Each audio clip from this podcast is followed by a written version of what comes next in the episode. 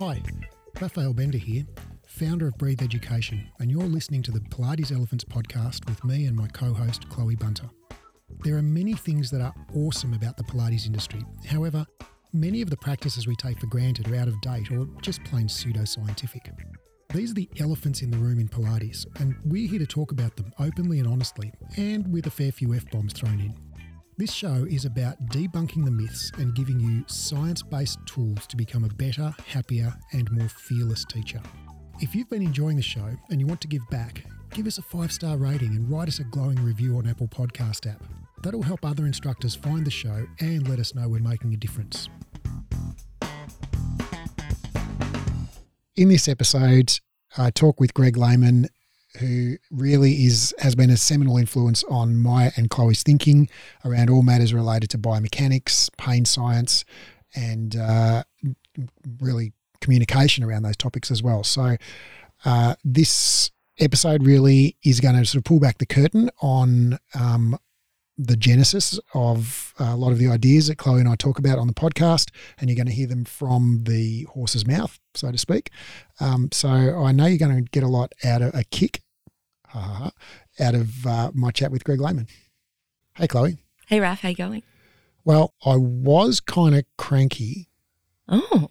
But then I had an extra coffee and did a fucking awesome workout, and now I'm awesome. Wow. Now I want to know why you were cranky. Is it not for air?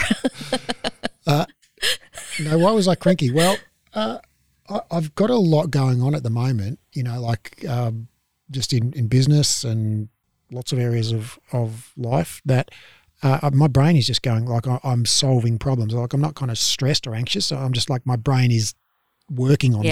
stuff the whole time. And um, I do all the right things, sleep hygiene. yeah, you, you, know. you, do you what, what do you get a consistent, how many hours sleep? What are you a, I'm a in night? bed for um, uh, between eight and nine hours every night. Wow. Um. Uh, you know, so I'm in bed with the lights off and my eyes closed and some classical music on Spotify yeah. at seven thirty p.m. Whoa. And I have the ad-free Spotify. So it's just relaxing classical. Wow. I'm, I'm asleep within five minutes. Right? Wow. So I know all the things, turn down the lights, blah, blah, blah. Yeah. Right? I know all that stuff. And I do it all, right? Yeah. But sometimes, like last night, I was asleep in, in bed with my eyes closed at seven thirty, asleep by seven thirty-five, woke up at nine thirty. Going, oh, I know what we've got to do on the website, or oh, no. um, um, and my brain just wouldn't, you know, turn off. So yeah. and, you know, and so I know I follow the research. When I when that happens, you don't lie in bed. You, yeah, know, you get up. You, you get up. Yep. You do something relaxing. Yep. I got up, went and lay down in the spare room, read my book, just a trashy, you know, airport fiction novel. Yeah, I got from my brother-in-law. You know, for a bit, then went back to sleep. But then I woke up a bunch more times and I go, oh. And I know how to. Wow. Okay. So, so my brain was just figuring stuff out. Yeah. And, and so it was all good. I wasn't. I'm not. Wasn't feeling like anxious or anything about. Yeah. It, but it's just like yeah, just couldn't wind right down. Mm. And so when I woke up this morning, um, I was a little bit underslept, a little mm. bit gravelly behind the eyes, and a little, you know, all of those familiar sensations. Hey, that, my yeah. literally how I wake up every single day. Yeah. So. Oh. So um. Yeah, so I was like, huh, you know what? Fuck it. I'm going to have an extra coffee today. Yeah. Because I know that caffeine and vigorous intensity physical exercise yeah. can temporarily reverse the effects of sleep deprivation yeah, on right. alertness and cognitive function. Yeah. So fuck it. Yeah. yeah. And elevate your mood, right? Yeah. Get some endorphins happening. Yeah. Yeah. Well, act- actually exercise uh, is effective for alleviating depressive symptoms in the general population, not in major depressive disorder, but in, yep. in the general population. And more intense exercise seems to be more effective than less intense exercise. Yeah. There you Very go. Very cool. Very cool. So that's how come I'm fucking awesome. And then I like that. I get to sit here opposite you and you know, and it's so great being here in person yeah, and it's awesome. And we've got the gang here helping us out like doing all the magic, smoke and mirrors. So, popping the Vaseline on the lens of the camera for me. Better have done that, lads. um, and yeah, so this is just like, this is a fun, yeah, yeah. this is a fun, fun time. Yeah, it's pretty, it's pretty good. It's pretty good. How are I, you? Well, it's funny because I, um, I'm consistently pretty awesome at the moment. I'm always a little bit sleep deprived. Uh, I've loved our sleep um, dive deep dive uh, with the diploma. I've been really loving that um, as well, to put in some more strategies with my sleep. But, you know, it's not helping that I've got a kitten that mm. it seems like So this, I heard this from parents the whole time, this change. We've just, in Australia, we've just, uh, daylight savings has just ended. So the clocks have gone back an hour. Is that right? So I can never remember it was back or forth. But whichever way, put it this way, my kitten's waking up, just like apparently children do, the hour earlier.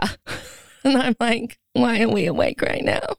And then he wants to play, and he's realised that he can really get my attention. He starts off softly, but then he just brings out teeth. Because he knows that teeth are going to, like, starting to bite me, I'm going to wake up. So anyway, but then I look at him and I'm like, you're the freaking cutest thing in the world. Mm. How could I ever be mad? Oxytocin kicks in. I've got the most beautiful neighbours, Raph. Today I went outside and all my, the nature strip out the front of my um, house had been whippersnippered and mowed for me. Wow. And I, I looked up and he's like, level. I'm like, hello. And he's like, hey, I'm John. I'm like, hey, I'm Chloe. He goes, yeah, I just do this. He's my neighbour from a few doors down, and he just does it for all of us, like in a wow. little block there, because he's our neighbour.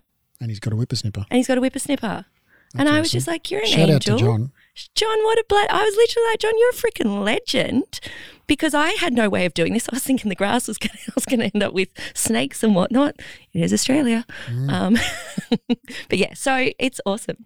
Um, so who are we? Who are we introducing today? Well, uh, we're introducing one of your favourite people and mine, um, Greg Lehman. Greg Lehman. When we say one of my, like, it's no, like, I bloody love Greg. I, like, literally love the guy. He's freaking amazing. Both you and I have spent time with him I R L, in real life. I R L. In real life, I've gone out for, for beers with, with him and the biomechanics lads and, a, and a, a few of the others when he came to Melbourne for his Reconciling Biomechanics with Pain Science course.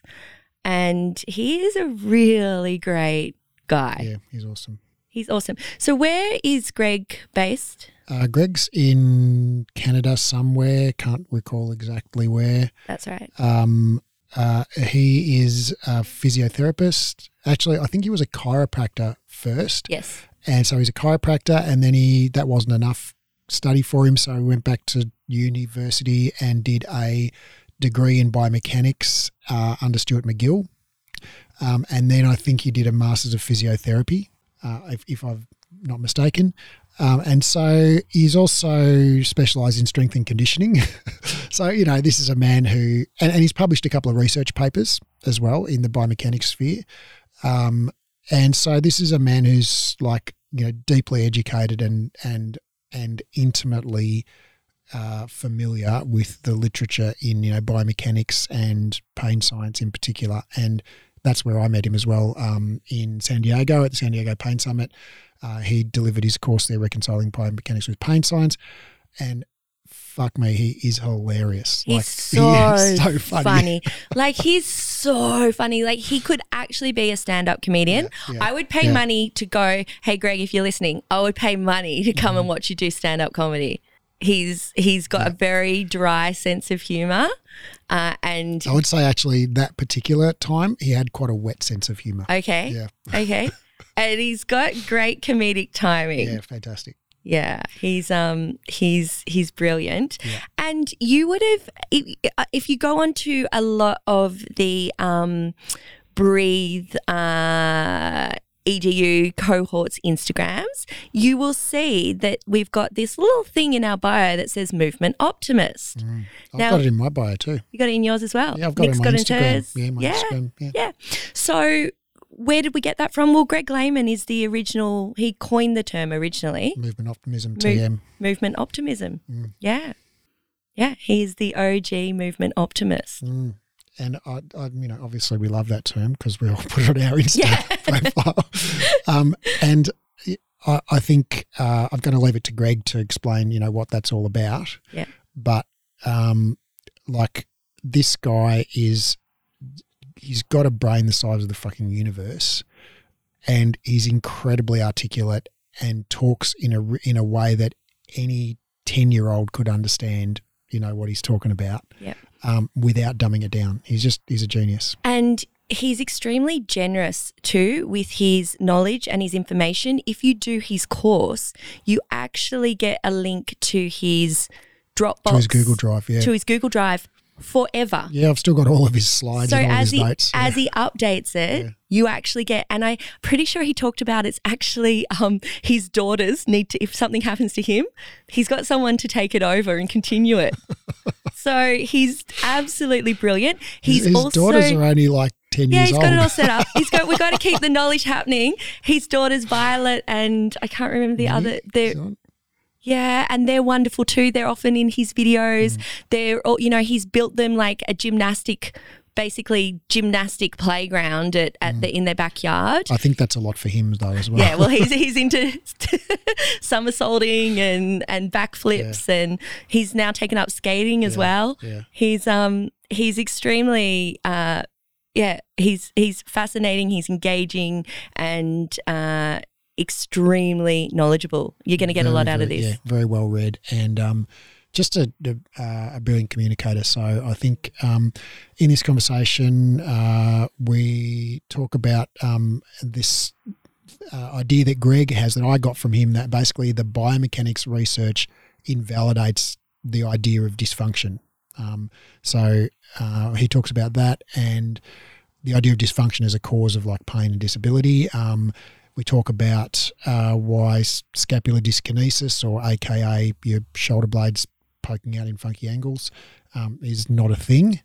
Um, and uh, your knees going in during a squat is totally fine.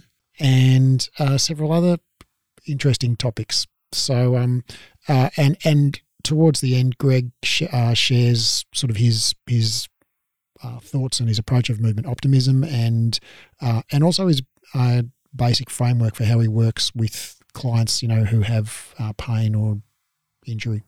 So um, if you're interested in this podcast, you're going to love this conversation with, with Greg Lehman. Yes, and the last thing I would also add in is that if you want more of Greg, uh, A, do his course because mm-hmm. it's online now. Thanks, COVID. I just think that's incredible. You don't actually have to wait for him to mm. to, to come to mm. Australia, although I do hear he's got uh, a trip Uh, planned for twenty twenty-two, at the beginning of twenty twenty-two. He's let me know, which is exciting. Um, and also shout out to his and Adam Meakin's podcast. Um, the N A F which, Physio podcast. The N A F, N A F, um, which, do you know what, do you know what it, why it was called N A F? No. Not another fucking podcast.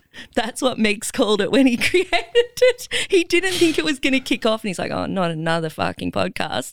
And it it stuck. So that's the N A F Physio podcast. Um, and if you're listening to our great podcast. Shit name, great podcast. Pardon? Shit name, great podcast. Do you think it's a shit name? I do. It sounds to me like I, I didn't know that story. Right. But N A F to me, as an Australian who doesn't speak bit British naff, English. It sounds like something like naff as in like silly, daggy, yes. outdated, yeah, you know, right. wanky, you know, something like that. And it's like, yeah, to me that's like the the stupid physio podcast, you know, the, the daggy physio podcast. Just kind of doesn't make it sound appetizing. Right, whereas you know. I, I love the backstory, so I actually think it's fantastic. So Meeks, not another fucking podcast. Yeah. Well, I think if you called it not another fucking podcast, I think that would be a cool. Oh, okay. A so cool just name. take take the take the acronym out yeah. and just call it what it is. I love it. But yeah, we love those guys, and if you love our podcast, you'll love theirs too. Yeah. So um, get a load of this in your ears. Greg Lehman is a clinical educator, a physiotherapist and a chiropractor, and he had the distinction of studying under Professor Stuart McGill uh, in postgraduate studies in biomechanics at the University of Waterloo. He's published over twenty peer-reviewed papers on biomechanics and related topics, and he is the creator of the course Reconciling Biomechanics with Pain Science, which I had the pleasure of attending at this year's San Diego Pain Summit. And not only is Greg an extremely well-read, intelligent guy, he's also a hoot. And uh, I was pretty much laughing nonstop throughout the whole course, as well as learning some really interesting, useful and cool stuff. Greg's approach uh, is exemplified by the idea that we should first calm shit down, then build shit back up. And in this interview, we talk through what that means in practice. when the biomechanics research essentially invalidates the approach of using biomechanics to treat pain and disability, and when perhaps biomechanics might have a role to play in working with clients in this realm. And essentially, what's most important is what we can do instead of working within a biomechanical frame, or maybe working broader in a broader frame, which includes biomechanics. So without further ado, I bring you my conversation with Greg Lehman. Greg, nice to talk with you. Oh, great. Thanks for having me. Um, tell me your thoughts on this model of dysfunction, which, which it seems to me is the most common framework that practitioners use at present to try to understand uh, clients' pain and disability. Yeah, it's it's sort of that model of, you know, we're always looking for things to fix, right? And and I've I, the way I start my course, which which is a lot of fun, and I guess it's what I've always done too. I I kind of ask the question of people. I mean, do do we actually fix things, or do we facilitate something else? And to me, like the it's the facilitating of something else, meaning like it's either a tolerance or an adaptation to something. And I, I, you can, you can of course go through the literature and, and see this, but you can almost see it in, in every day. Like, um, some examples of, you know, we're all like, I, I wrote a paper back in two thousand four. It was like all of the biomechanical dysfunctions, you know, that you find in the spine. And what people mean by dysfunction is some way that we can measure how someone moves, how their muscles work, their range of motion, the muscle timing, whatever ha- whatever equipment you happen to have. And you will find a difference in people who have pain versus those that don't. So those are dysfunctions. Like the transverse abdominis is delayed sixty milliseconds, you know. Um, if if you're pulling on something and you, if you're like a machine is pulling on you and you let that person go, their muscles will turn off later or turn on too soon. There, there's all these things that happen when you have pain. And so people call those dysfunctions. And what I always say is we're chasing these dysfunctions and we assume that they're actually relevant to someone in pain. But when you look at the literature, or if you just sort of look at your own patients, you can often see, I don't have to fix those things. I did something else, or that person did something with me, and they got out of pain, they got out of disability, they're doing fantastic.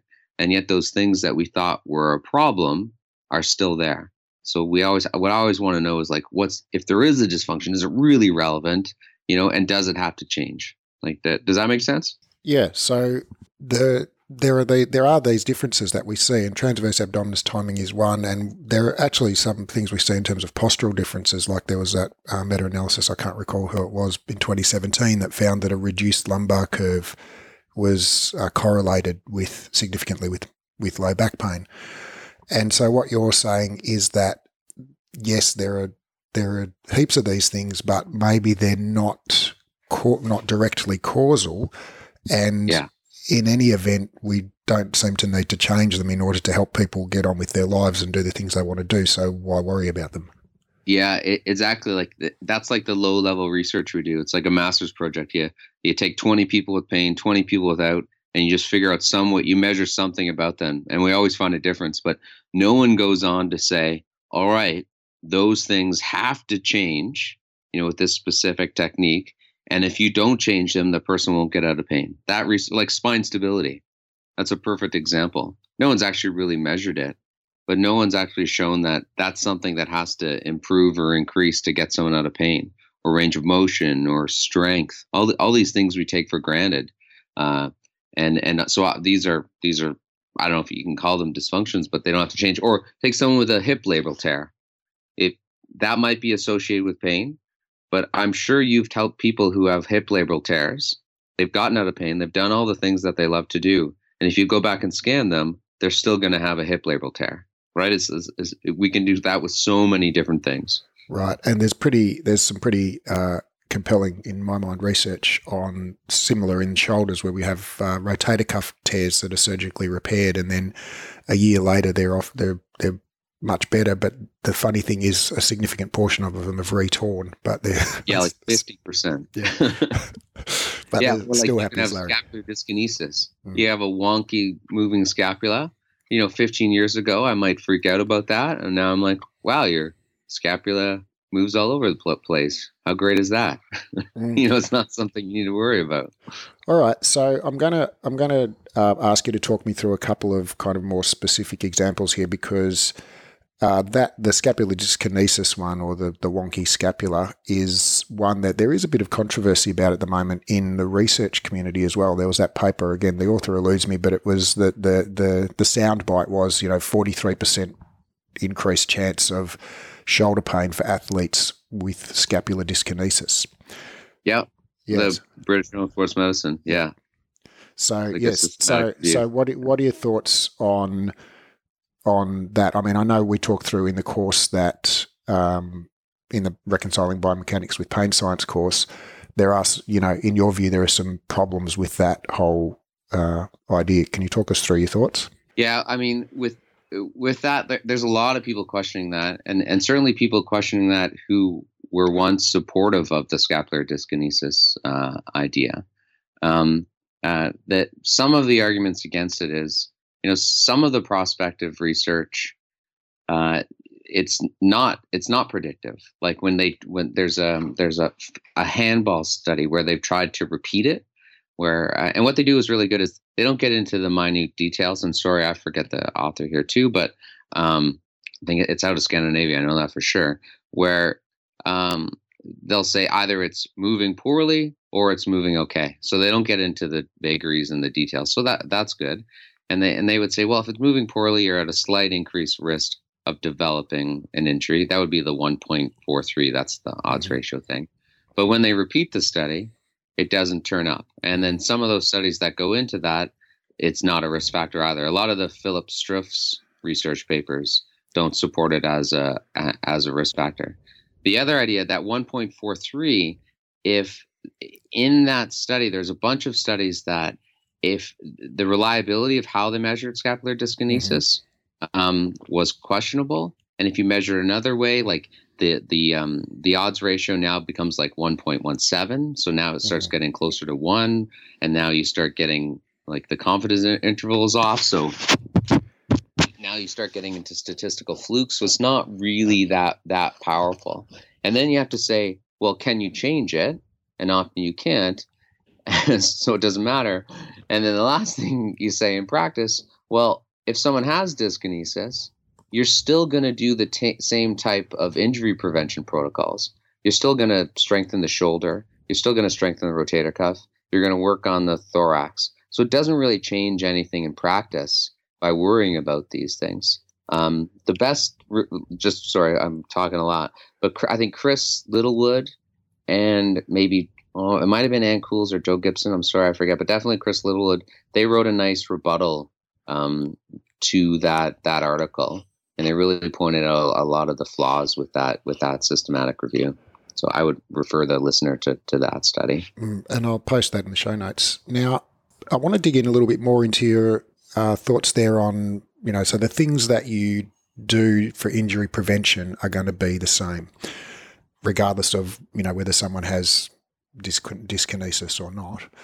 Yeah. So, but perhaps, perhaps they, perhaps they would, and perhaps they wouldn't. So, uh, you know, if we're thinking about, like, in quotes, correcting the dyskinesis, we might be doing a lot of motor control work. There maybe, you know, down to yeah. the super detailed level of, you know, motor control of the, the anterior shear of the humeral head during shoulder flexion. Mm. Um, or, um, and so, you know, so we might, in, in, essentially we might be doing a very scapular slash, you know, stability motor control focused approach. And we might be very much targeting individual muscles, you know, strengthening the rotator cuff isometrically, doing all this kind of thing. Or we might do Chris Littlewood's um, magical single shoulder exercise home program. Um, yeah. That was for pain though. Yeah. R- right. So yeah. yeah. So tell me, tell me about uh, what your approach would be to injury prevention in the shoulder. Uh, it, it'd be the same as everywhere else, because I, I kind of I always feel uh, it's tough, because we know that prevention is difficult. We know that it's multifactorial. Um, and, and I'm not sure we can ever say, you know, what factor is the most important for that person in front of us. So I, I like to take a very general approach and look at all of the factors related to pain or injury and try to, it's the idea, and, and try to make the, the best person you can, essentially. Like, so you're not just looking at the shoulder, but of course you're looking at, at sleep, you're looking at, at stress, you're looking at all the psychosocial stressors someone, someone has. But when it comes specific to, specifically to the shoulder, or if I'm working on the runner, um, we know strength training seems to help. So we can't say what we should specifically strength train. So we, we should work on everything would be the idea.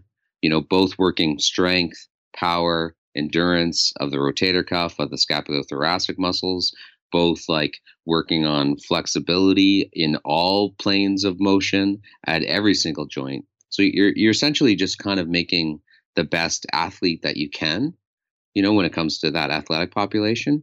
And then, like in the hamstring literature, it's a little bit better. Then you say, okay, what are the specific things that the researchers have taught us that we definitely need to add? And that's all. That's that's where it gets more difficult, and that's where research, I think, can help us. Where what what's the specific research besides just this great general? I call it a comprehensive capacity approach. You know, besides this great general program, what are the specific things that the researchers have have told us? And that you just have to know your sport, like. And, and the demands on the person. Right. So what you've described there, you know, sounds eerily similar to a, a general strengthening and, and exercise program for the shoulder. Yeah. And, and for the whole person. Right. Yeah.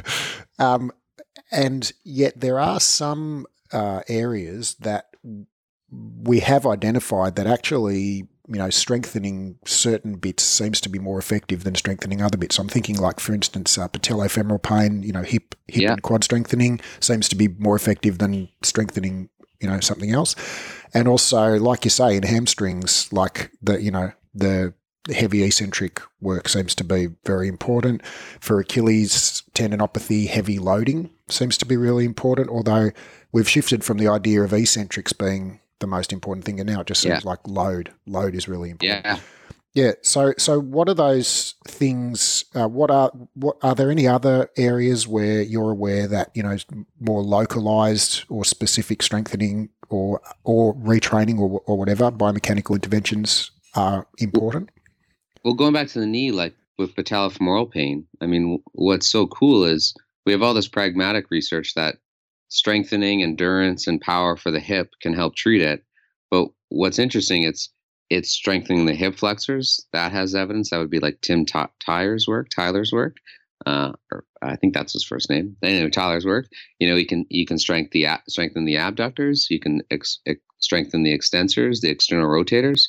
So it's like the whole hip seems to be helpful rather than just one. Right. And when it, and when it comes to loading the knee, it doesn't matter if it's open chain or closed chain. You know, you, you just have to load the knee in, in some way, and then probably the foot, you know, so it's like, again, it's this, this is, to me, it's this call to be comprehensive, and it's okay not to be, be specific. Uh, and just like the loading, like you said, with the ankle, we've moved beyond just eccentrics. It's just, it could be heavy resistance training as well. It could be daily. It can be three times a week, probably be two times a week. And so essentially you just have to say, like, what can this joint do? Okay, let's, Let's build it up to tolerate all the things that, that it has to do. Uh, I, I I think it's cool, and that's a it seems easy, but I'm, in practice it's harder because now you have to have this comprehensive rehab program essentially.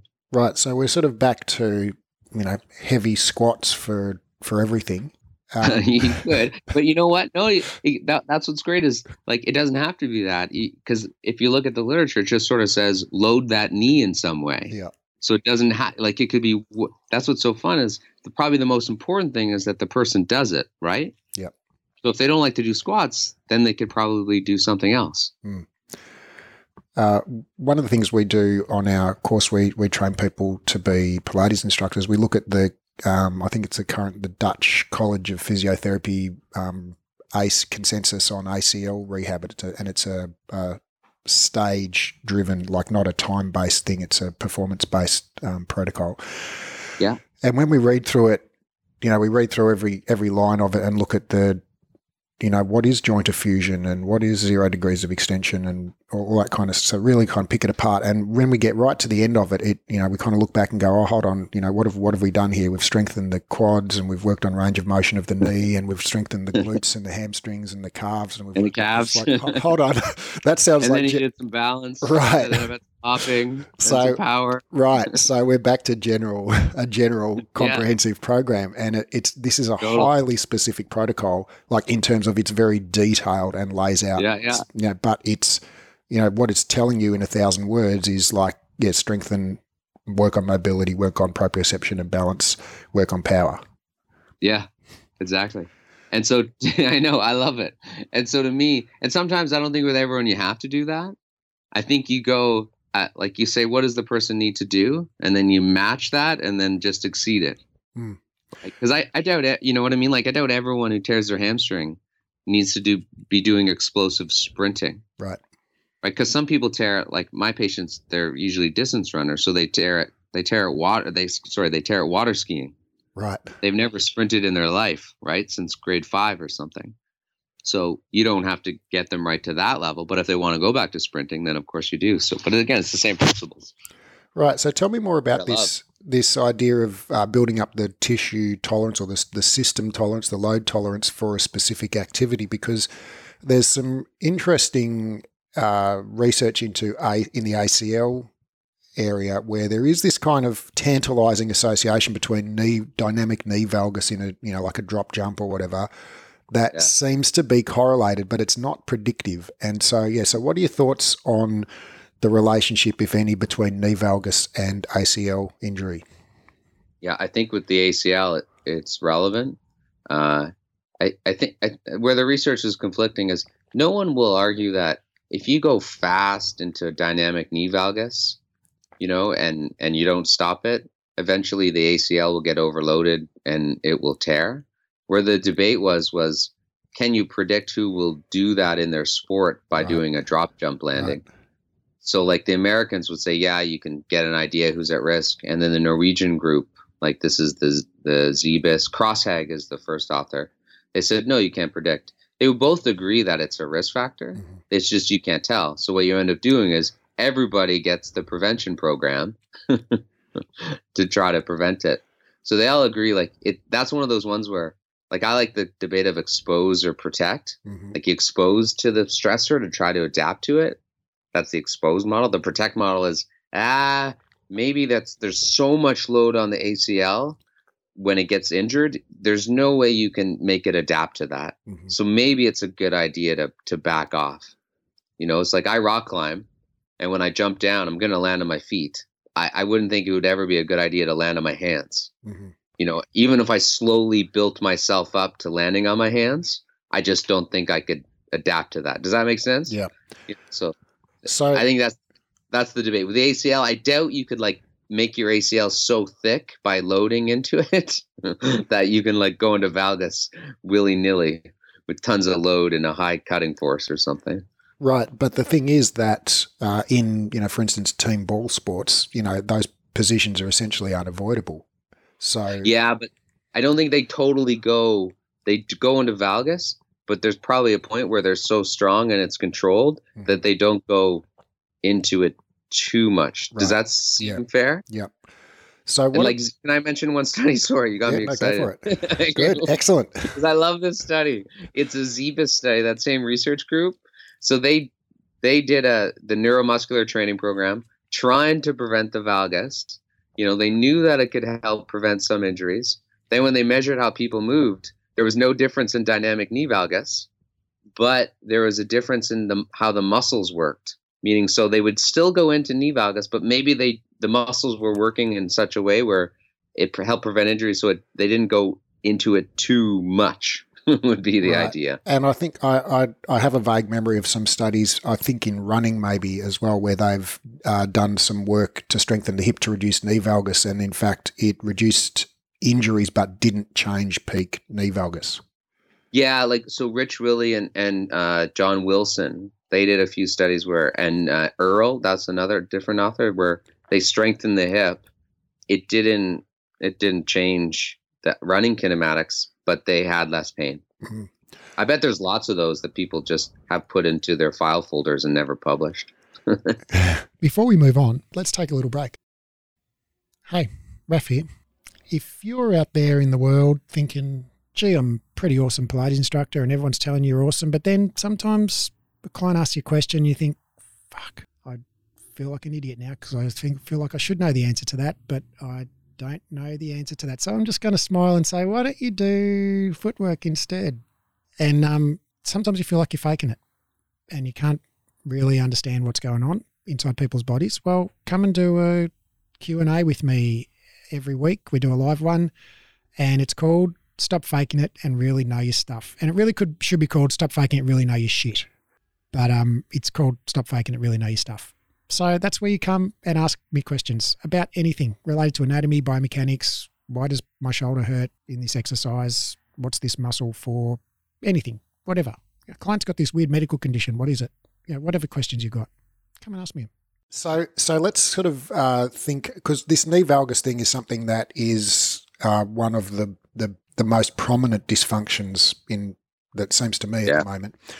That totally. pe- people become a bit obsessed by, and so that it kind of we move sideways into things like uh, squatting or deadlifting or you know Olympic lifting and things, and it's it's thought uh, by many people to be a bad idea to have uh, dynamic knee valgus, particularly on the descending phase. But uh, you presented a really interesting argument, um, which is kind of like an anti-interventionist argument, which which if I could summarise it, says something like, well, the the you know, person lifting this object is under, is undertaking an incredibly complex dynamic task, and if we're changing a single factor, we might be interfering with the, you know with like de-optimizing their strategy in a sense. So, for instance, as they're uh, coming up out of a squat, you know, if the knee goes inwards, you know, we're tensioning the glutes, yep. we're tensioning the I T B. We might be storing elastic energy in there or optimizing the length-tension relationship of the gluteus maximus and med- posterior gluteus medius to generate more force, and we, we don't really know. So, yeah, talk to no. me on your thoughts about knee valgus in squatting. Uh, yeah, you, I mean, you nailed a lot of them. I'm not I'm not too worried about it. I, if I do anything when I work with patients is uh, – so if it hurts and they go to knee valgus, that's an easy one. Yeah, let's avoid it for a bit, teach them not to do it. Um, but we wouldn't vilify it. You know, it's like you can go back into doing it in, in the future. It's like if someone hurts when they run, well, maybe we cut their running for a bit, but then we don't say, okay, now never run more than, than what you're doing. So it's very simple. And then, and then uh, I like to listen to strength coaches. Like I, uh, it, it, you might want to change knee valgus per, for performance. Perhaps, perhaps that actually isn't the best pattern for them. And, and maybe they do want to be into more more varus, but performance is certainly not um, my expertise. So I'd listen to to coaches there, but I, I, I really don't. Uh, but I'm with you on. I, I think some, especially highly skilled performers, they do it because they've figured out the best way for them to produce force. And I really don't think it's they're at an increased risk for injury. Certainly for the A C L, I wouldn't be worried about. I know people. There is a theory that. Uh, you'll load the lateral patellar facet uh, more if you go into that. And maybe you do, but I, I don't know. We have this mixed view of load in our profession where y- y- we talk out both sides of our mouth. It's, is it a good thing or a, a bad thing? So, so what if you get a subtle increase in load? Like that's how you progress is you subtly increase load over time.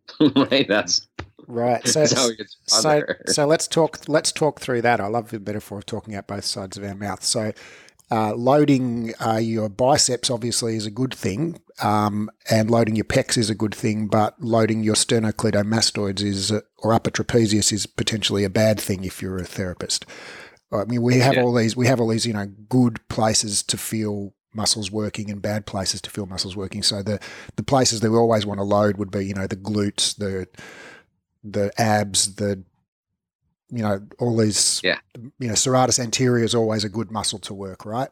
But, you know, what about scalenes and sternocleidomastoids and, the, you know, T F L? They're the, they're the, they're the evil muscles that we don't want to, or the, the vulnerable muscles that we don't want to load. And then there are body parts. So if we go to the gym and, and loaded our elbows, that's fine, but and and flex the elbows under full load, that's fine. But then if we flex our spine under full load, yeah. that's dangerous. So yeah, talk to me about that sort of dichotomy there. No, I I I think uh, it's a misapplication of the research. I think we have ideas that have come on by um, therapists and clinicians, and who are also like influencers, seeing things in practice, making theories, which is fine. But then without those theories being validated, they just kind of get a, a, accepted, you know, like Yanda's work, like that you, you kind of mentioned the upper cross syndrome and the lower cross syndrome there, but not specifically, but this idea of the, oh no, your upper traps are working. Right. Like, uh, so what? You know, or or the spine, for some reason, we should try to keep it in neutral, you know, that the disc will wear away. Well, the disc is like, I mean, that's the big debate. I mean, the, the disc adapts like any other tissue. You know, why why should we be worried about, about loading it? Um, sure, the adaptability to load is finite, and maybe we have to ha- watch how much we do it, but that's the same as a- any other tissue. So, yeah, I don't understand. The T F L one is great, like, Don't don't let your T F L turn on when you abduct your hip. You know, make sure it's need. Which, if you look at the research, it's impossible. You can hardly change it. It's a great hip abductor. Uh, what? Why, or don't let it. You know, flex the hip. Why not? It crosses the hip joint in the front. It's great to flex it. You know. So there's no support for the, as if it's gonna like. I think the theory is it'll like pull the I T band to the front. You know, and cause like. Poor tracking at the knee. There's there's no reason to think that, since the I T band is, you know, stuck to the leg. But. Right. And all right, well, let's let's have a uh, brief chat on the whole idea of poor tracking at the knee, because my understanding is that uh, prospective studies where we change knee tracking have basically shown no benefit over just general strengthening. So if we do V M O activation or patella yeah. taping or whatever, it doesn't really seem to do anything beyond just getting moving. Yeah, I mean, that's great. When you, Kim Bendel's study, she's an, an Australian, I'm pretty sure, uh, where they'll compare neuromuscular retraining for the knee versus general strengthening. She's done it both in, you know, patellofemoral pain syndrome and in knee O A, uh, and and there's no difference. I mean, ultimately, you, you stress the body, it, it adapts. I th- I think I think where you're hearing it now for the past ten years, the, the tracking theory isn't dead.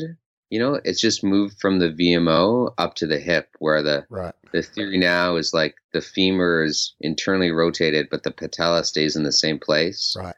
Therefore, you'll have more load on the lateral patellar facet. It's that darn so, T F L again. Yeah, yeah, yeah. or, that, or the poor control, and and that's like Chris Powers' work. Um, and I think it's his grad student or somebody who works with. I'm not sure how to say his name, but it's like Liao or. They've done these biomechanical models where, you know, people squat and then they artificially, you know, with a model will rotate the leg inwards ten degrees, and they'll show that the load increases, you know, thirty or twenty and forty percent or something. But uh, I would question whether that really happens without the model, whether it happens, you know, on, on the actual person. So that's that theory now. So it's, it's the knee, the leg bone is moving under the kneecap. Right. Yeah. Um, so, like, you know, if, if we if we've if we've taken away essentially, you know, everything we learned in uni and everything we read in in, in science papers for the first ten years after we graduated, um, you know, we people can feel very lost, and I know this was yeah. my my experience. I'm like, holy crap, I'm really good at doing all these interventions that don't seem to have any basically additional effect beyond just, you know, getting moving. Um, and the other the other kind of aspect that um, often comes up is is patients actually they they really want a clear diagnosis, and we have in fact researched, I think, the Camper twenty seventeen paper that supports the idea that yeah. pa- patients want to know what's going on with me, um, and this seems to be like a perceived barrier for. for physiotherapists or, you know, practitioners to use the biopsychosocial approach, because their kind of thinking is, oh, the patient wants to, you know, they want a diagnosis. So that they feel drawn, the, the practitioner then often feels drawn, I think, to provide some kind of biomechanically driven explanation. So how how can we meet patients' need for a diagnosis whilst going, yeah, just get moving, you'll be right? Yeah, we, we give them a better explanation further pain, right? That that's the thing. You we so if it's if it's low back pain, yeah, we've known for thirty years that you can't, you know, source it to a structure.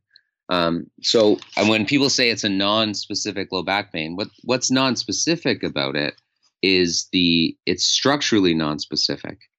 That doesn't mean that it's it's non-specific in terms of finding the triggers or the contributors to the pain.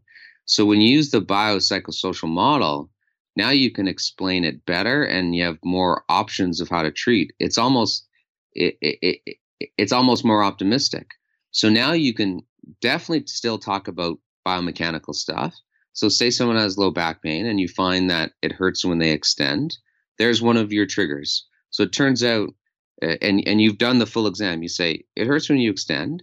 You tend to extend a lot for whatever reason. Maybe they, they think that, you know, they could be afraid to flex or something like that. They think they need to sit up straight all the time. So you, you then you might use, you know, pain neuroscience to say, to say, you know, you keep doing the thing that aggravates you. This can tend to sensitize you. This is the way, you know, nerves work and the nervous system works. It, get, it gets better at protecting you and gets overly sensitive. And then you go back, you've listened to their whole story, you know, you've spent an hour with them and you said, but then you also told me, you know, your your pain is worse when you're not walking uh, and, you know, when you're when you're stressed and you're not sleeping. So then you're like, okay, the way we know about pain, it's it's more than just your biomechanics. It's all these other things in your life. So now, now you start saying, look at all these different contributors you have to your pain. And it, it's always specific to the person. And then you get to say, now look, we get to work on all of these things. We don't have to change all of them. We get to work on the ones that you're willing to work on. And now, now you're like working as a team. So what do you think you could work on? And you, as a therapist, you can always give your opinion as well. Uh, but then they might, they they can start coming up with a with a plan as well. So does that make sense? You you've given them a better explanation, and then hopefully it's an optimistic, because I. The way I like to give a diagnosis is with all these other triggers is usually I, fo- I try to focus on the ones that are modifiable. I mean, I, I may not need to do that. I don't know if everyone does that. That's just my bias. It's like, look at all these things that are contributing. But guess what? Those are all the ones that we can also work on. mm. So you've touched on a couple of things there that I'd like to unpack a bit. The first one is yeah, um, this idea that of pain as, you know, the way you're framing it there is it's a more emergent sort of experience at, you know, out of a complex interaction of a multiple, you know, multiple sort of factors rather than a single linear, you know, result of, or even maybe a, a if we think about the kind of movement system impairment syndrome approach of Shirley yeah. Salmon, that sure. it's it's a linear approach, but it's a complex, you know, A drives B, drives C, drives D, and therefore yeah. you had a pain in your shoulder, but it's still kind of a linear approach. And you're framing pain as a much more emergent sort of Uh, phenomena where we can't really say, oh, this is what caused it, this one thing. We can say, okay, here are the things that we could do to help, you know, make you a healthier, better, stronger version of yourself. So can you tell me about how how to how you think about pain, or how how can people start to reframe, practitioners start to reframe their own thinking from this kind of linear causal approach to a more emergent approach? Yeah, I, I think, and I, I think people already know this because, um, y- you know, there's so many different healthcare providers that do so many different things, and quite often they all get good results, right? And so it, it just, it just to me, it means that there's lots of different things that can help people. So that's where I come back to like the cup analogy of pain, where you know uh, you have pain when your cup overflows. Right. So, you know, whatever's in the cup are all the things that contribute to your sensitivity. Right. So you can either treat pain by building a bigger cup, or maybe what's what's uh, treating what's in the cup. And then I also would explain like, and what's in the cup, the cup isn't just, you know, things that don't don't interact with each other. The cup sometimes is kind of like um, vinegar and baking soda, you know, like you, you put them on their own in two separate cups, they're not going to overflow. You mix them together, the cup overflows. So sometimes it's as not as simple, but maybe someone just has to change one or two things, and you can still have all of these other triggers for their pain or stressors related to their pain, and those don't have to change either. You just change a couple things, and people are, are doing well. Or you can change a bunch of things, you know, at the same time, and the, the cup doesn't overflow. So that's how I tend to explain it, you know, and I, so I wouldn't do it that quickly with the patient, but, you know, for, for healthcare providers, mm-hmm. which certainly with the patient, that, that'd be like an hour. And some of the homework would be, I'd introduce the idea of the cup and I'd hear the whole story and I'd try to fill the cup with their story. And then, and then I would also say, listen, but it's your story. You can tell me about your pain. Like m- maybe the homework before I see you next time is you tell me what else you think is in the cup and what you want to work on, either decrease what's in the cup or how you think we can build it up. Mm. And Bar- uh, Barham Jam's got a fantastic little tool there called um, the Pain Truth Workbook, which I use a lot with my clients, which basically is a sort of walks the, I think you're probably familiar with it. He presented it at yeah, San Diego Pain Summit. Yeah. Walks the client through sort of those questions and they get to be the ones, you know, providing the the information. It's sort of a Socratic dialogue that they have just with this workbook, which is a great way for people to kind of reflect and sort of understand these factors that can contribute. So you kind of uh, the other second thing I want to unpack there is this idea that you, I think you expressed explicitly, which is kind of movement optimism. So it's okay, we you've got all of these things, all of these factors, but we don't have to fix everything. You don't have to be one hundred percent perfect. It's okay if you're not sleeping perfectly, if you don't quite get enough physical activity or whatever. We might be able to just tweak one or two things to shift the balance to where you can tolerate this kind of these kind of loads. So yeah, can you talk to me about the idea of movement optimism? Yeah, I mean the, the movement optimism idea is that it, it it's very biomedically driven. It's a response to that. Like if your knee caves in a little, you're going to pay for it later. If you if you bend to pick over something, you're going to pay for it later. It's going after that. You're going to pay for it later. And to me, I just like to think we have this body. It's pretty amazing. It's built to tolerate all these things that we we get worried about. And so like the the movement quality, I, I absolutely get it for performance. I, I get it for um, aesthetics. You know, I, I understand for like yoga that there's a certain style that people want, you know, for gymnastics and, and technique. But when it comes to pain, I'm like, we can move in weird and, and wonderful ways, and we'll adapt to that, that, that, that it's a good thing, that we don't have to worry about that, that, that the, the problems are more of doing too much too soon, you know, too much too soon when you're not ready for it, too much too soon when you're stressed out and not sleeping well. You know, the, those are the, the real risk for, for injury and pain, not because you, um, you slouch when you're watching T V. That's the optimistic idea. Right. Um, so, yeah. So tell me about, um, I mean, I I did your course and there were yeah, uh, some, some kind of like one hundred fifty pages of slides or something. Um, and probably one of the biggest takeaways for me was one of your first slides, which basically just said, calm shit down, build shit back up. And yeah. It seems to me that that pretty much sums up your whole approach. I, I hope I'm not oversimplifying, but can yeah, can you talk to me about about that? I mean, is that an accurate uh, sort of yeah? I, it, it's how I like to think of it, but then I know that it's more complicated than that. And then, um, but but it helps, right? Like to to, to look at a, a therapy or a technique and say, well, where does that fit? Or with a patient, you know, it's like sometimes it's kind of like, you know, maybe we have to back off with something. That's if you're working with a runner or something, that would be the calm down. Like you're just running too much, you're working too much, you're doing too many home renovations. All right, you, you need to back off. Um, still run, but just run a little less, and then we slowly build you back up. Um, but if I'm critical of myself and that that meme, I also know that the things that calm people down, that could be like mindfulness or breathing or meditation or yoga, they also build people up at the same time. You know, strength training is tra- strength training is like that. You know, strength training is definitely builds you up, but what's so cool, it's also an analgesic, you know, so it can calm things down. So, but it's just one way that I, I like to bucket our, our, our therapy, you know, just to, to simplify things. Right. And I, I mean, the, you know, the, That's what I took away from the your kind of presentation of that idea was it's not just about necessarily backing off you know, training load, although that might be part of it. It might be just, okay, let's change the way you're moving now so that you don't go into those sensitized positions as much. Or yeah. maybe we'll, you know, um, you know, lo- you know, just completely avoid that sensitized position for a bit, but we'll load the joint in different positions.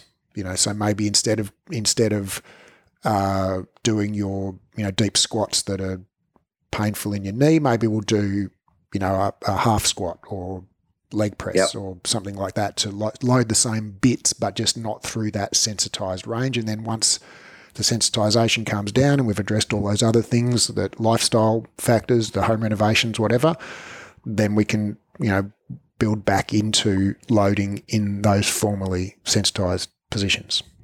Yeah, that's it exactly. And then, I mean, it's not rocket science, and I, I think it's what people often do.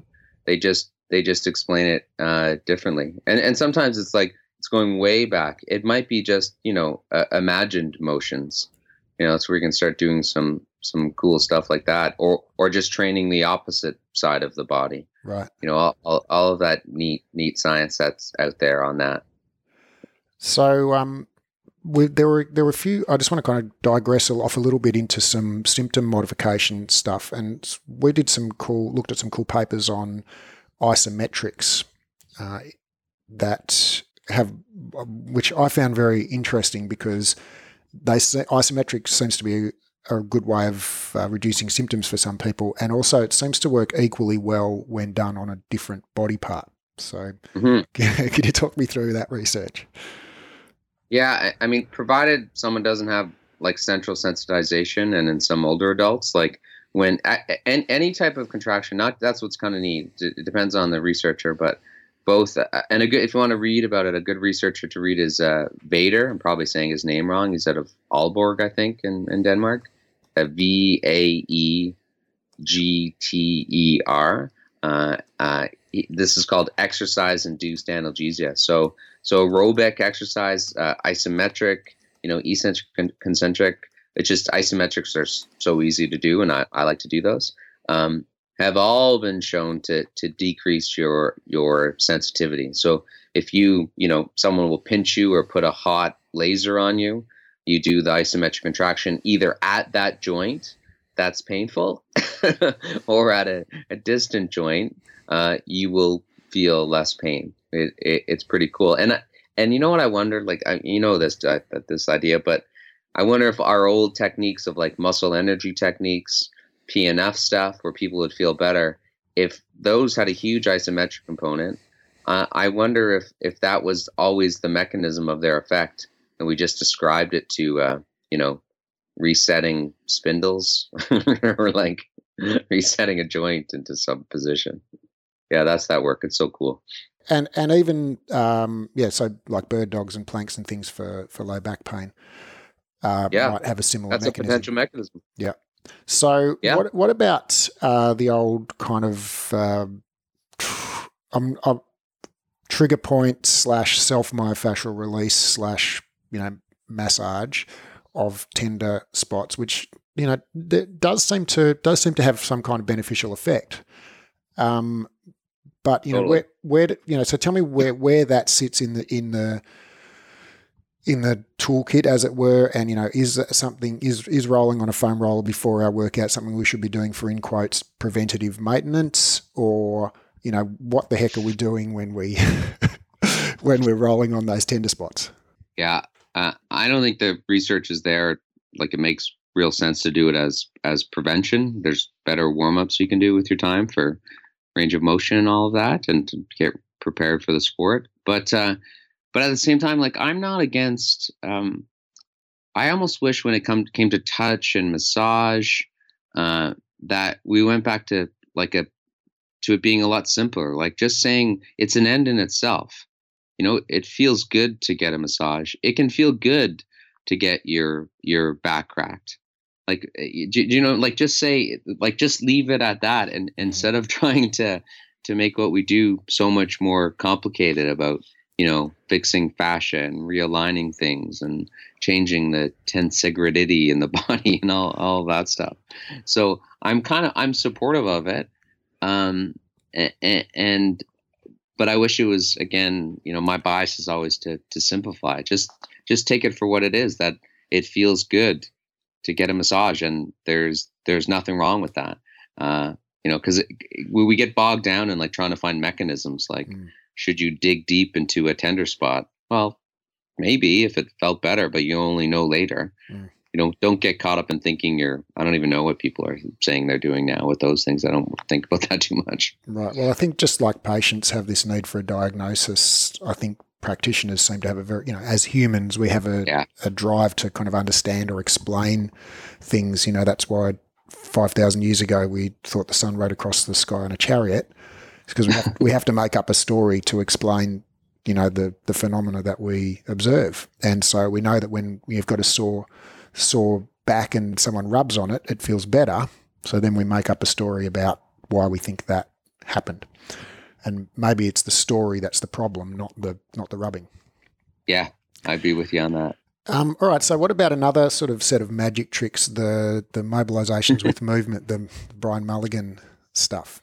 Uh, yeah, I mean, a- again, like everything, I don't think they're necessary, but I think they're definitely helpful. And I, I find that that whole mobilization with, and you know this, I've talked about this, that I think that whole research crew and a lot of the teachers are are really quite excellent, because it's an example of a, of a process or a therapy that uh, is evolving, and they are not, I mean, a lot of them, maybe maybe there's a headquarters somewhere, but they don't seem tied to a thirty-year-old explanation of why it works. Mm-hmm. Um, they're really open to the biopsychosocial model. They think it's one thing that you can do to help someone move with less pain. They would integrate it with, you know, regular ex- exercise loading. They'd integrate it with cognitive restructuring. They have no problem having it being a psychologically informed, you know, um, like other other other approaches with like, w- with the treatment. So uh, I, I think they're they're they're really excellent. They know that it's simple modif- that it's symptom modification at its heart. Uh, and and they exploit that. So I I think I have I have respect for those uh, researchers and, and that group. That's for sure. I, I'm like I, I I've only uh, been like self-taught or had people show me their stuff. I've never taken one of their courses. I I read their books. Uh, so and I've talked to the instructors all the time. But when people ask me to take uh, what what uh, uh, manual therapy to course uh, to to take, I always recommend theirs. You know, I know a few of their instructors. They just they just sound great. They're really open to saying, we don't know, I don't know, uh, try this, mm. or you can make it up. mm.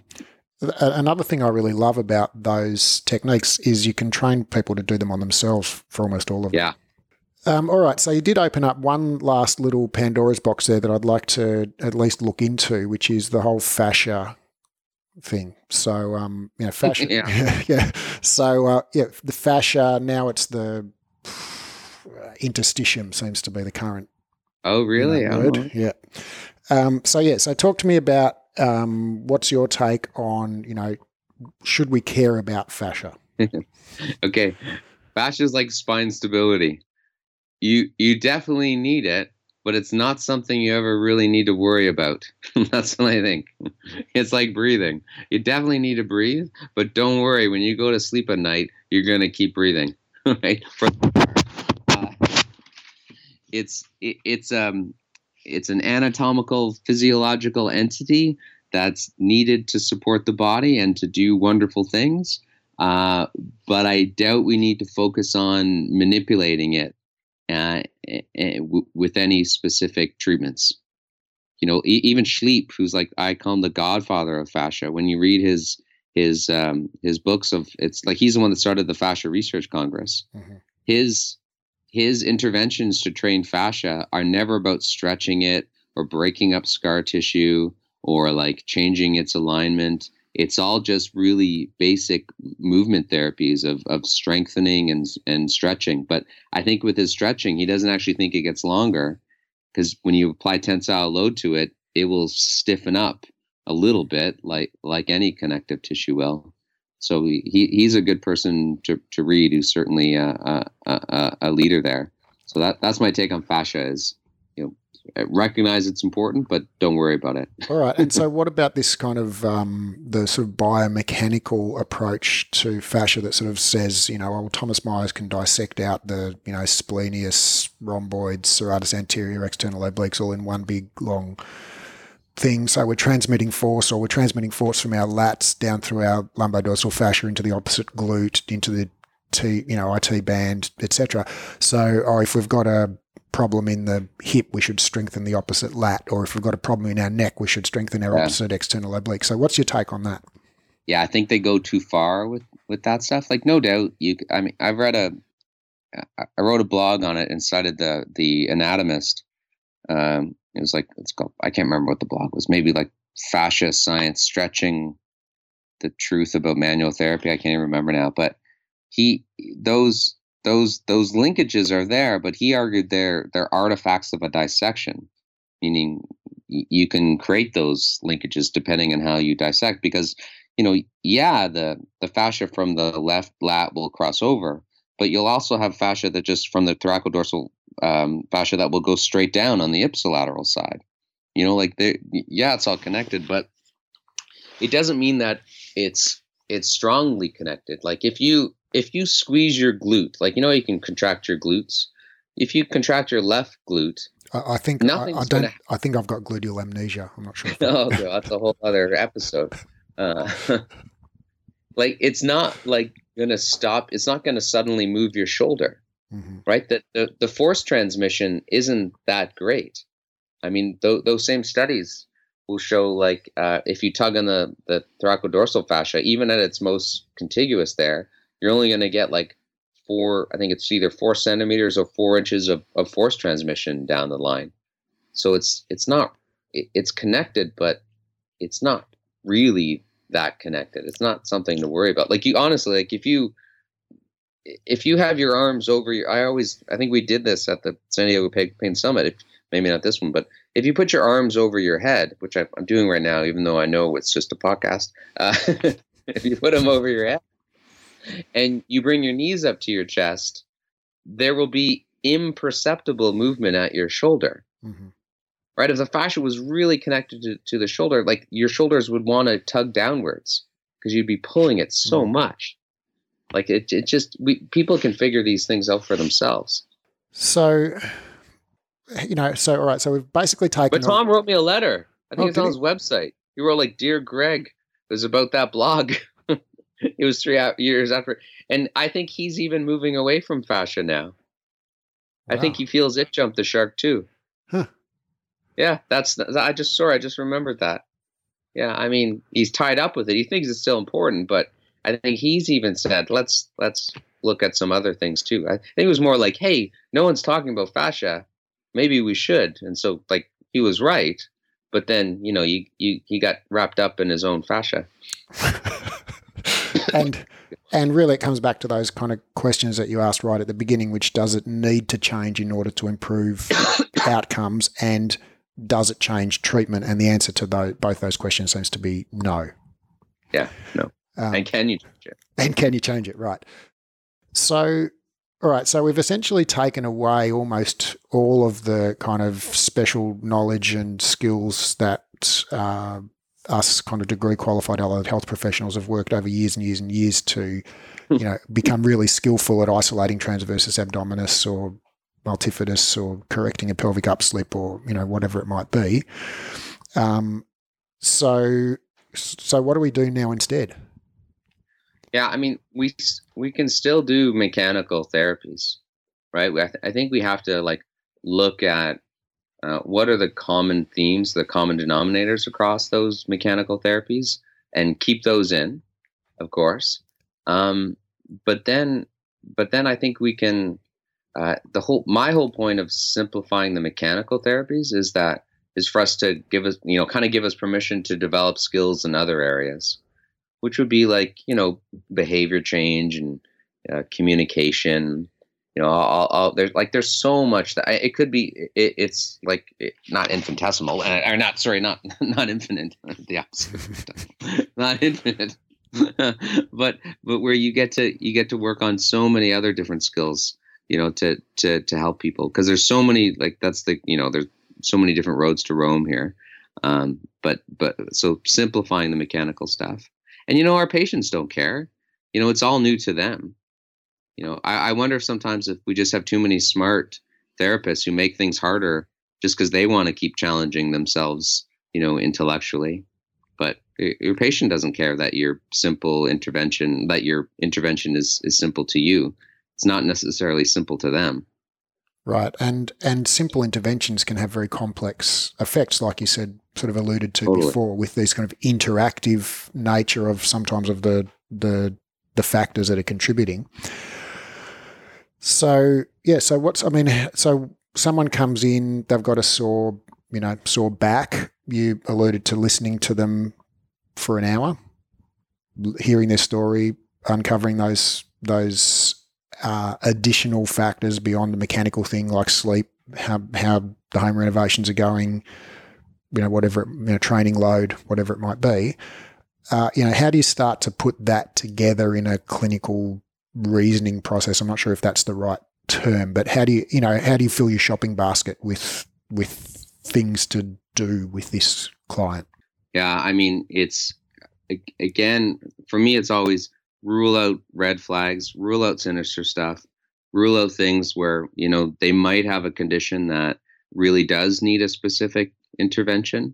You know, it could be a rheumatoid arthritis where maybe I play a, a secondary role or, uh, you know, where, or if I don't really know what's going on, I'm definitely going to need other help there. So I definitely want to make sure that I'm the right person to, to treat them.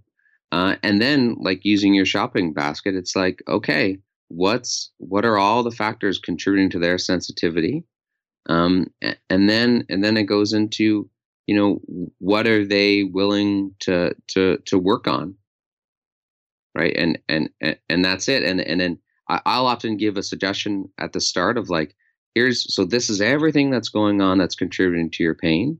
Um, in my opinion, you know, if it's a, from from my advice, the, these are the things that I think that that we can work on.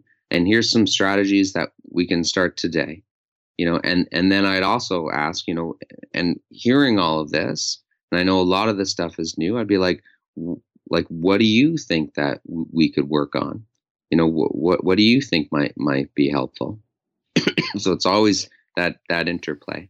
So how does, how do we, you know, how do we get to a place? Because this, uh, I don't think it was that Camper paper, but a, a, another paper around the same vintage found that physiotherapists, I think, are, you know, very much are aware of the biopsychosocial model, but feel inadequately prepared. Like they feel they don't feel they have the skills to to apply it. But really, I mean, the way you yeah. kind of present it, it's like it couldn't be simpler. It's you. It's like it's actually stripping out a lot of the complexity. Rather yeah. than adding stuff in. So how do we how do we help people come to understand this is actually it's really, really easy? Yeah, I mean, like we're not going to treat depression with a psychotherapy approach, but we're going to acknowledge um, that depression can be a factor in contributing to their sensitivity. Uh, and then we do have approaches that can help depression, which would be Um, you know, resuming meaningful activities, and they could work with a psychologist too, uh, starting exercise again, you know, addressing their fears about exercise, addressing their fears about physical activity. And, and people say, well, catastrophizing, rumination, you know, fear avoidance, those are psychological constructs. Uh, and I always say like, well, if they're catastrophizing, rumination, fear is related to you know, this false belief that they're going to damage their body and that they don't have an understanding of their pain, then we as physios or any healthcare provider in this movement-based field, we're, we're the experts in the body. Like we are def- definitely the people that can help educate and hopefully allay their fears, not just through education, but, you know, as Peter O'Sullivan would say, I think they're using the term like uh, these behavioral experiments, which are just movements. You know, get, getting people to slowly start moving again. And they they suddenly say, wow, it, it feels good to garden for ten minutes. Mm. I always use gardening as an example, even though I don't garden. But uh, it's like, you know, it feels good to run for five minutes, even though I thought I could never run again. Mm. I mean, is that a psychological intervention or is that a physical intervention? It's it's a physical intervention that influences the psychology. Right. And, you know, the basis of cognitive behavioral therapy is that thoughts, emotions, and behaviors are, you know, circ- it's a circular kind of um, mutual yeah. influence. Yeah. And I, I just, I think our approach is we don't address the thought head on. We address the behaviors and the activity, which in turn, you know, influence the thoughts. And maybe a psychologist does it the opposite way. I, I don't know. I don't know how they work. Mm. Yeah. So, so that leaves us with, you know, really a, a very much... our toolkit's now sort of been emptied right out, and there are only a few little simple buttons on the dashboard, as it were, that we can, can press on, it seems to me. So, you know, where does that leave? Where, where's our value as a profession if essentially all we're doing is sort of helping people take stock of their lives and, and do things that everyone really, you know, basically knows they should be doing anyway, like get better sleep and look after themselves and eat well and get moving in on a daily basis and stuff like that. You know, like, so... yeah, where, do, where does where does that leave our sense of value as professionals? Yeah, I mean, I, I we still have those skills in the initial diagnosis and the triage and ruling out. Like we we still have to be good clinicians. Like there is there's still a need for for good education here, right? Like where we we can't be hurting people. So there's so much, and then I think there's still a huge area where there are specific things Um, that need help, you know, like specific, you know, intervention, again, rheumatology and rheumatological disorders. So we still, there's still so much that we have to learn and keep up to date on. So even though the mechanical interventions, again, are simple, it, it doesn't mean that our, our, our job is, you know, so, I mean, we, we, we should probably still be the primary point of entry for people with, you know, aches and pains, but you need to be a very good clinician to still do that safely, right? Mm. To to give a simple mechanical intervention. Mm.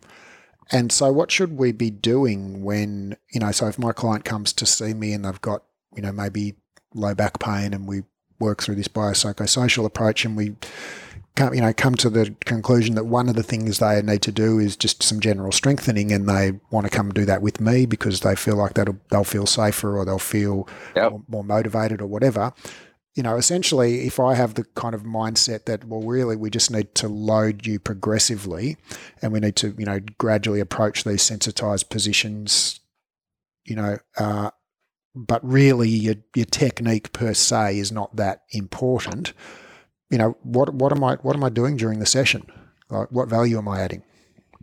Uh, you, you know what, though, like you you might, like my daughter's a good example of this. Like people, people still in queuing because Uh, the technique still can matter, because my opinion here is if they keep d- doing the same way of moving, that aggravates them. Sometimes we do want to intervene and teach them a different way to move. So we we still have feedback, um, and we can. St- there's still a role for m- motivating here and designing a good program. So we, we still want to see them while they're while they're doing it, and and then um, the other approach to looking at how people move with exercises is. Uh, We can identify habits. Like uh, we can say, while there's no one right way to do a squat, I'm still of the opinion it's good to train a number of different ways, right? So you're always teaching new exercise variations. I, I don't think we're put out of work here. Okay, good. We're, yeah. Okay. Like my daughter, I'm the worst. I think I told you this. I'm the worst coach for her. She she's a cheerleader, a gymnast, and she tries to get into this pose where her leg goes up behind her head. And she's stretching with her foot up on the wall. Like it's like a standing split, but her leg's behind her. And she's like, oh, I just feel like I'm blocked. And I look at her and, and she's been doing it for weeks. And all of her flexibility comes from her spine. You know, I think you remember this one from the videos. Mm-hmm. I'm like, yeah, you are blocked because you're just, your just spine is, your, your spine is pro your, your facets are just abutting. You don't have any more range. You're so flexible there, but she has no hip flexibility. So a better therapist than me would be able to intervene. I can't do it. I suck so much with her. I'm like, sweetie, you have to stretch your hip flexors. And she's like, what do you mean? And then I go to, I, and I just, I, she, I need, I need to hire somebody. But like, so I still, there's still a role there in intervening mm-hmm. to show different ways to move and to change their habits. And you see people, they have back pain when they go to squat, and they keep doing the same thing that aggravates them, and they don't even realize they're holding their breath, mm-hmm. or they don't even realize they're tensing, or they don't even realize that they've flexed their back or overextended. So there's still tons of stuff for us to do. Right. So the the to sort of break down the the splits scenario, you you know, we need enough biomechanical understanding there to to be able to look at the spine and go, okay, you're at the end of your physiological range, your spinous processes yeah. and your facet joints are locked up. So we need to increase your range here. We can't do it in the spine. We have to do it in the hip. So we need to put you in a situation where your spine can't meaningfully contribute to the exercise. So you have to do it with your hip. Yeah, sounds great in theory, but God damn it, try to do it in practice mm. with her. It was brutal.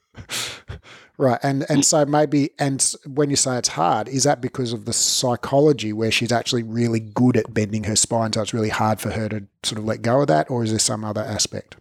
Well, one, it's because I'm her dad. Mm-hmm. She doesn't listen to me. Uh, uh, but yeah, you're, you're you're right. She's really good. That's that's her habit, and she really has trouble feeling her hips move separate from her back, mm. like even like a simple hip flexor stretch. So. So yeah, like that, that. So there's like, so a whole course on, you know, not a whole course, but a few hours of, of coaching and learning about cueing and different ways to stretch the hips. So there's still like lots of training that would be involved in something as simple as that. Mm-hmm. So you so, could do like a, a Thomas test sort of position uh, assisted stretch, or you could do like a deep lunge with a, you know, the back foot oh, up the wall. Totally. Uh, we, like you can mess around with lasers. There's the motion guidance system. We've done a bit of that where you, They put a laser on her A S I S to try to get her to rotate her hip down, mm-hmm. which will, if mm-hmm. the lead hip rotates forward, that'll make the hip go into extension because mm-hmm. it's on the ground. Um, yeah, lots of different things. So that's what I'm saying. Like, still lots of training that that we could do and get better at. Mm-hmm. Greg Lehman, it's been an absolute pleasure. I I thank you very awesome. much. Yeah, thank you. My pleasure.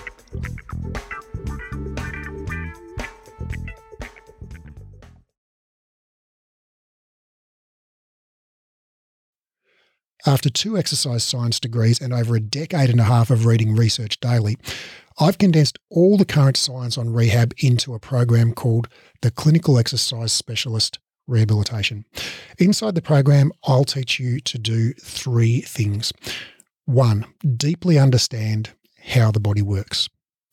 Two, confidently and expertly rehab literally any client. And three, get results for your clients. So ultimately, your clients tell their friends and you become known as the go-to expert in your area. This program is completely unlike any education you've done before, even if you've studied with us before, because of the way we've built the learning design. It's an online, flexible, skill-based learning program, which means you keep doing the skills under supervision until you're good at them. It's more of a mentorship model than a traditional course model. So rather than rushing through the content and having sort of one go at everything, you actually just practice live and we give you feedback and guidance and we dialogue and explore concepts together until you're highly skilled and confident. We just keep working the material until you get it. It's not rushed at all. It's not about ticking off the content. It's about engaging, practicing, and applying it until you own it. This is a life-changing program, not some weekend certification. I've put my heart and soul into building this, and I can't wait to share it with you and help you discover your genius for anatomy and rehab. Now, because of the highly interactive nature of this program, we're only taking on twelve students worldwide. The program starts on March the first, and the first twelve qualified people to apply will be allowed to enroll. So if you're interested in learning more, click the link in the show notes and download the course guide, or go to breathe education dot com and click on the clinical certification menu in our uh, link in the top menu. That's breathe education dot com. And click on the clinical certification link in the top menu.